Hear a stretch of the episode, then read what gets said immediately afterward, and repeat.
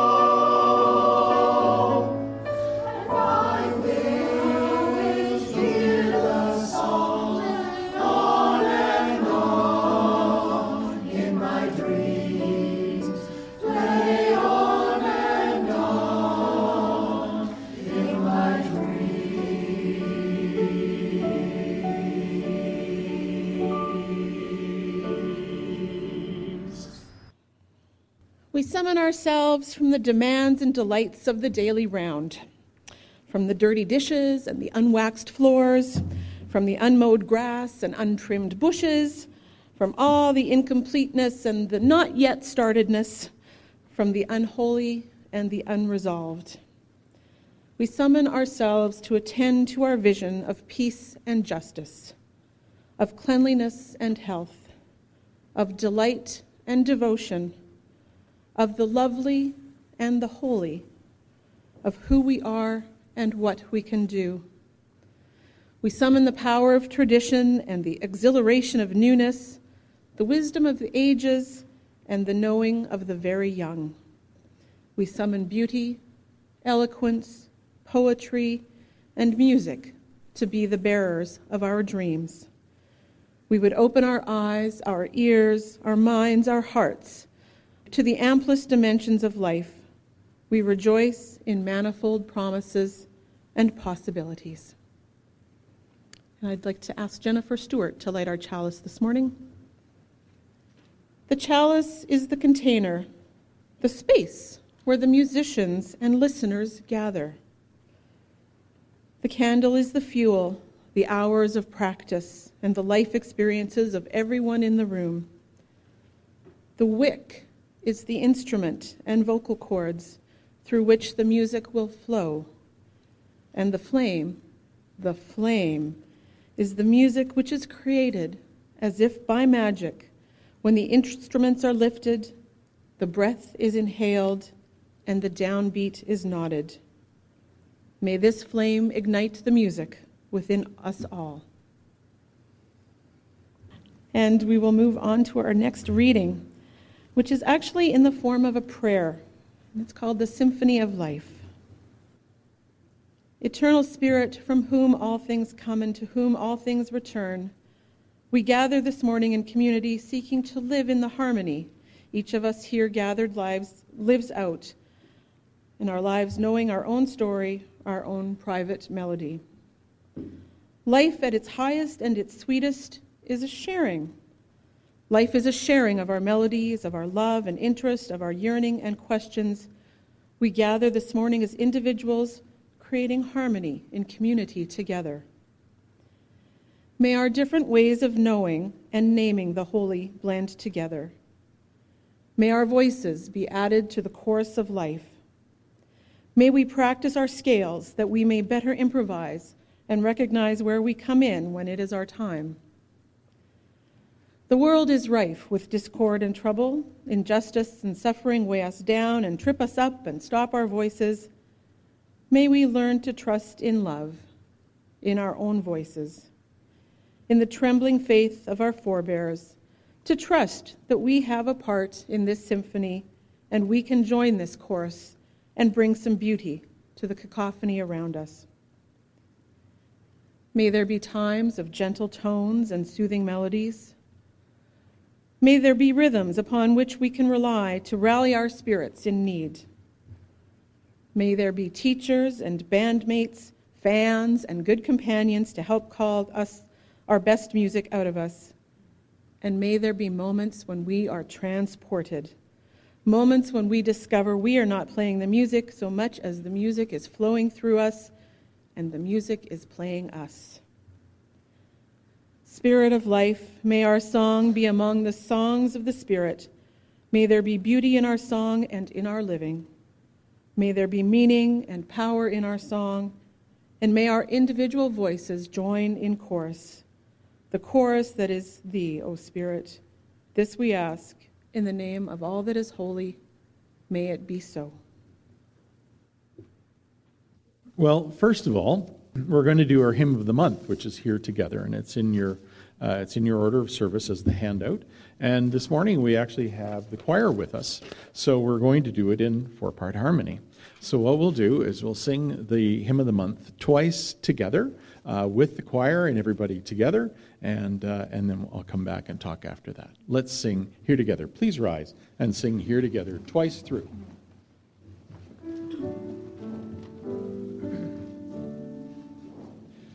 We are here, here together in this holy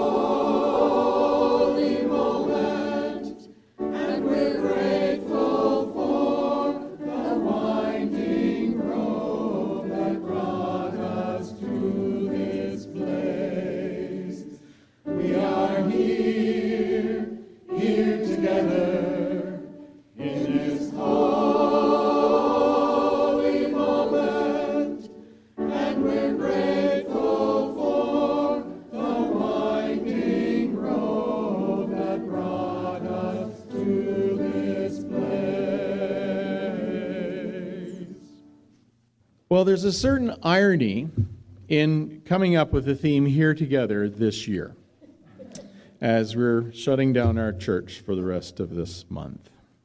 And um, when I pick the theme, I pick it in November, so of course I had no idea any of this was going to occur.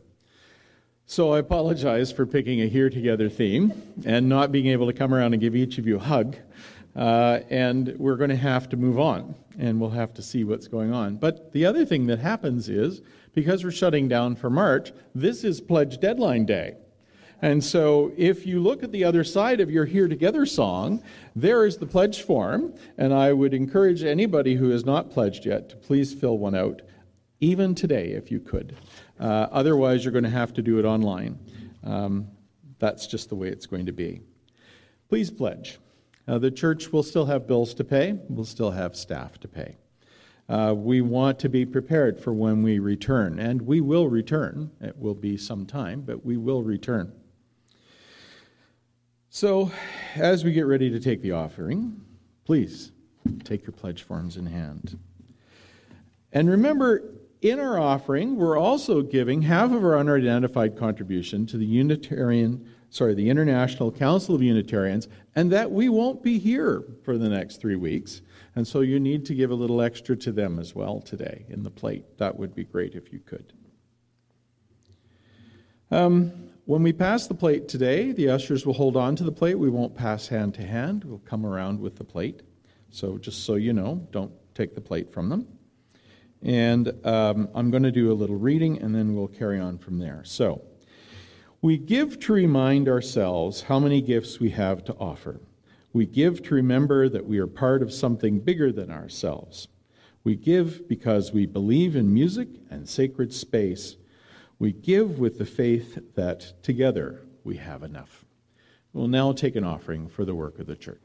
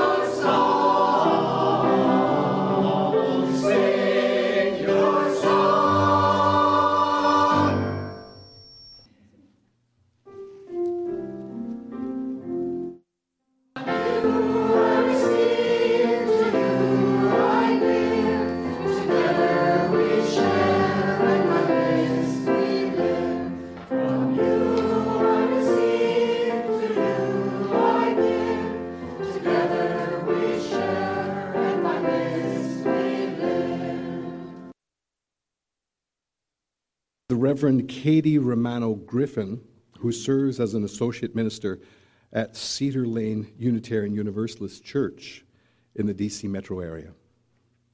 She begins her reading with a quote by Manuel Zoto Tango is a social dance, a dance of the people.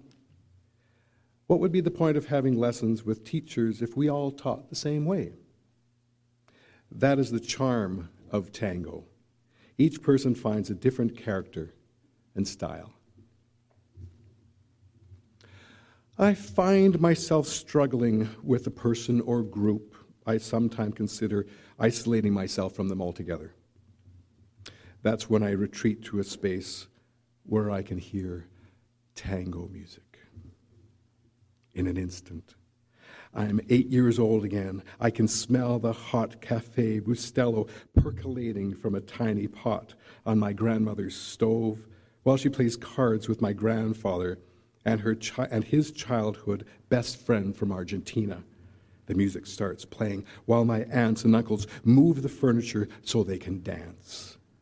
In mere moments, the living room becomes transformed into a space of expression, celebration, and connection.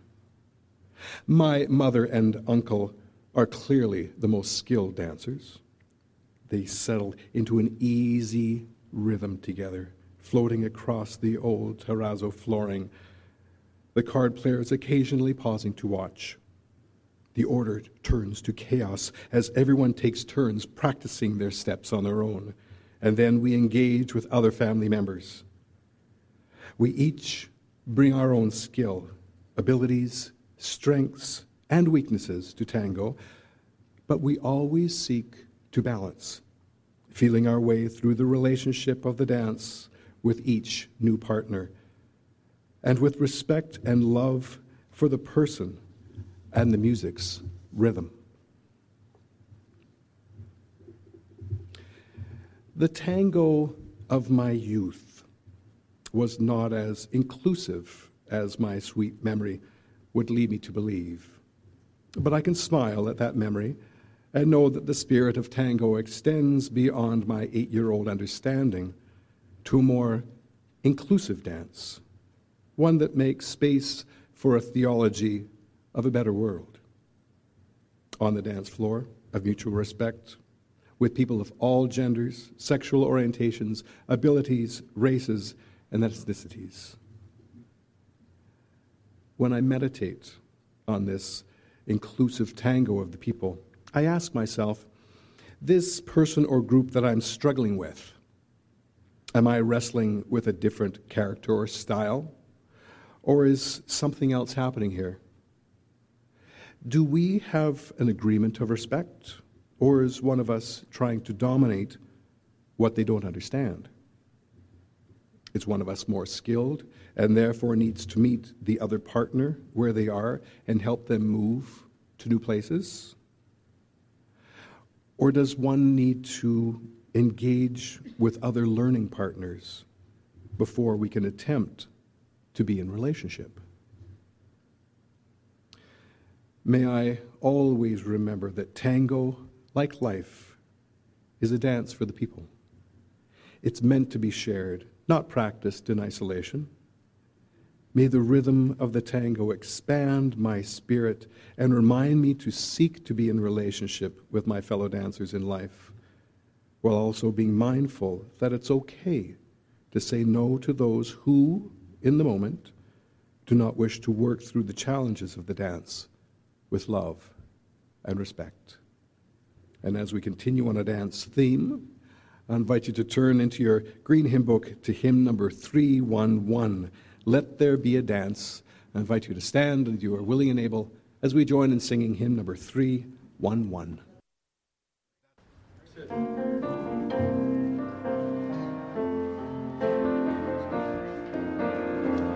Let it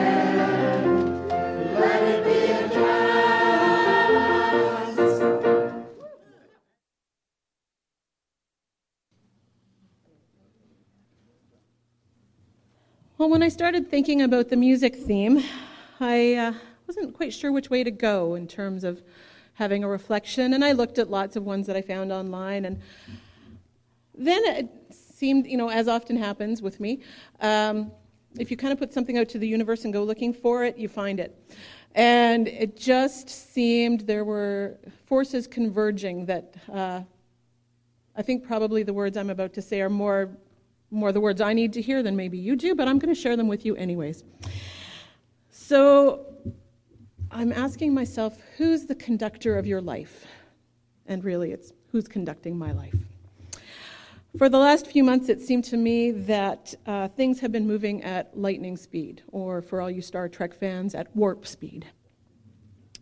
Most nights and weekends are booked with some activity or event, volunteering, trying to keep up with friends, and in between, there's laundry and grocery shopping and all those fun things to do. And at work, we've been grappling with seemingly weekly changes to budget and legislation and directives and reporting requirements, and that was all before the daily meetings about COVID response.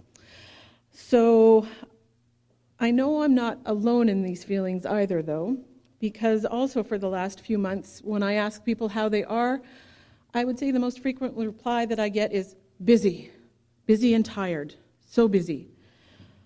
Every group I belong to, I hear people lamenting about how there is just not enough time. And I watch people rush in from another meeting or activity and rush out before that activity is done to get to something else. And it makes me step back and think, maybe not often enough or soon enough, who or what is driving this sense of urgency? Who is conducting my life? So, since music is the theme today, I'm going to look at this conducting question quite literally. I've studied music and conducting and have learned by doing over the years while directing musical theater and different courses and with Coriolis. And I'm wondering what would it look like if I took more of those lessons into my everyday life? Well, first I'd have to acknowledge that as in life, with conducting, there's always more to learn. Good conductors always keep learning about a musical piece, about an instrument, about a vocal technique, about a composer, about a period of music. They approach their task with wonder and curiosity. They also look outside themselves for strength and support. Individuals who are called to conduct seek out mentors, many of them apprentice often under several guides. They look to the wisdom and experience of others to help them refine their craft. I'd also remember that before good conductors attempt to lead others, they first take time to prepare themselves. Before introducing a piece to others, they look ahead and see where the tricky bits might be. Where will they have to expend more energy? What sections might require more patience? They think about what is important in a song or to a composer. What period is it from? Are there cultural or historical references that they need to know and let their performers know about as well? Why was the piece written? Is it a love song? A lullaby? A coronation march? A funeral mass? Was it written for a harpsichord in a salon or a pipe organ in a magnificent cathedral. Study and reflection are central to their work. They also take time to practice. What gestures are going to evoke the sound that they want? How will they get the mood that they desire? When will singers need a breath, a clear entrance cue, or a reminder to shift the dynamics? All of this preparation helps them be clear in their own minds so that they can c- clearly communicate the goal to others. A conductor chooses their tempo and their dynamics carefully. If they go too slowly, then the singers might have a hard time producing the phrasing that they want, or the audience might just lose interest. However, if they go too fast, the singers are going to be breathless and the piece ragged. Conductors know, though, that they can also vary the tempo and the dynamics within a piece, between the sections, so that some parts are slow, some parts are quick, some parts are louder, some parts are softer. Nothing is static, but the most effective changes are planned and add to the overall beauty of the whole piece. Really good conductors also know that they're not a boss, they're a facilitator, they're a conduit. They're always aware that they are part of a larger community. They enable a more harmonious and beautiful song to emerge. I think we've all been at a concert, and it's similar to the first reading this morning, where it's as if a whole ensemble is breathing and thinking together. And their whole shared goal is just being the conduit for that music, and it's transcendent and it's magic. But those moments don't happen by accident. They're the result of careful preparation and planning and carefully considered choices, all of which also allow the conductor and the performers to be fully present in the moment and go where the music takes them. Good conductors also realize that both they and the singers are in a very vulnerable spot together. Not only is singing itself vulnerable, because you can't do it without engaging your whole body and showing emotion and letting your feelings run through that, but both the conductor and the singers are trusting each other with their reputations. When things don't go as well as I would like in a rehearsal, it's usually because I've missed one of those steps. Maybe I didn't spend enough time preparing. Maybe I let the pace of the day and the anxiety dictate the tempo rather than taking the time to step back and reflect on what would best serve that piece. Maybe I was so focused on my interpretation of the song that I forgot to listen to the needs and the ideas and the creativity of the singers around me. I think the same is true in my life. When I don't take time to reflect or prepare, things don't go as smoothly. When I let outside forces dictate my choices and my pace or tempo, I feel stressed and resentful. And if I'm absorbed in my own needs or clinging to an idea, I miss the value that others contribute and add. Yes, there are definitely some lessons I should be taking from choir into my life. And as I do, I'm also going to keep in mind the words of teacher and writer Seth Godin. Art is when we do work that matters in a creative way, in a way that touches people and changes them for the better. Blessed be. I invite you now into a time of meditation. We're going to have a reading first, some words to reflect on, some silent time to reflect, and then a song. So, our words are a meditation on Musica Universalis. And I wish I had a diagram. It didn't make it into the order of service, but it, it looks like a ladder is a diagram with several steps. And so if you can just picture kind of a progression of steps as I talk, that might help. So the ancient Greek philosopher Pythagoras taught that the universe was composed entirely of numbers, and numbers corresponded to music. So the entire universe, all of reality, including us, was composed of numbers and music. The seven planets of the ancient world each resonated a frequency outward into the universe. Each planet played a different note on the musical scale. Their music was not something we heard audibly, but their cosmic vibration, their resonance, could impact us, and all music could.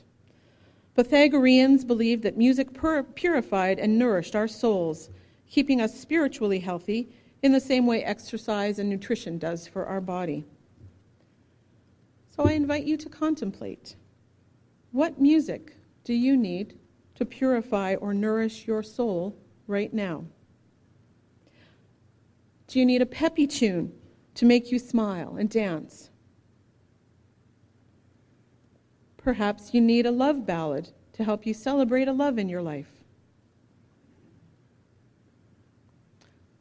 Or do you need a sad song to speak to you about a loss in your life?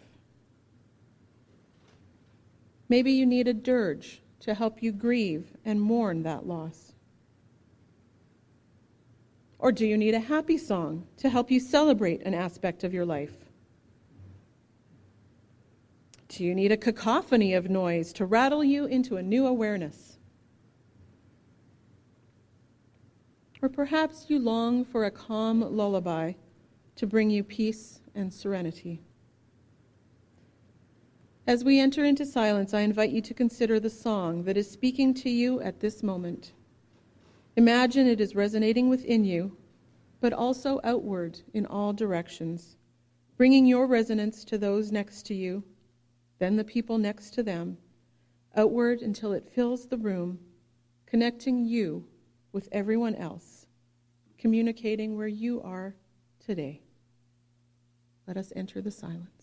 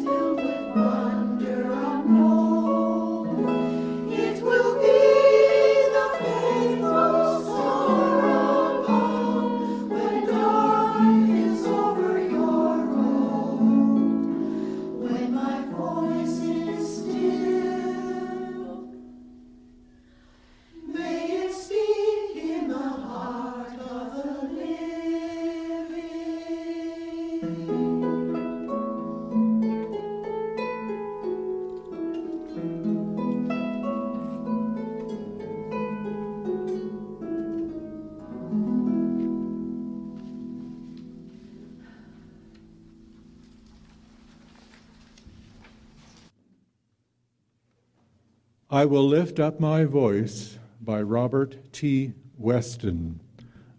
I will lift up my voice and sing.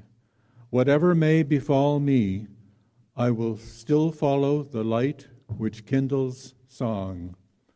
I will listen to the music arising out of grief and joy alike. I will not deny my voice to the song. For in the depth of winter, song, like a bud peeping through the dry crust of earth, brings back memory and creates anew the hope and anticipation of spring. Out of a world that seems barren of hope, song decrees beauty in the shapes of leafless trees, lifts our eyes to distant mountain peaks, which, even if we see them not, remind us that they are there, waiting, and still calling to us to come up higher. Out of the destruction of dear hopes, out of the agony of heartbreak, song rises once more to whisper to us that even this is but the stage setting for a new beginning, and that we shall yet take the pieces of our hearts and put them together in a pattern of deeper, truer lights and shades. I will lift up my voice in song, for in singing I myself am renewed, and the darkness of night is touched by the promise of a new dawn. For light shall come again. I invite you all now to sing hymn number 1059 in the teal, smaller hymn books. And we're going to just do it three times through. And Gordon will play it once through for us because it's a little less familiar than some of our other songs. Um, and please stand as you are able.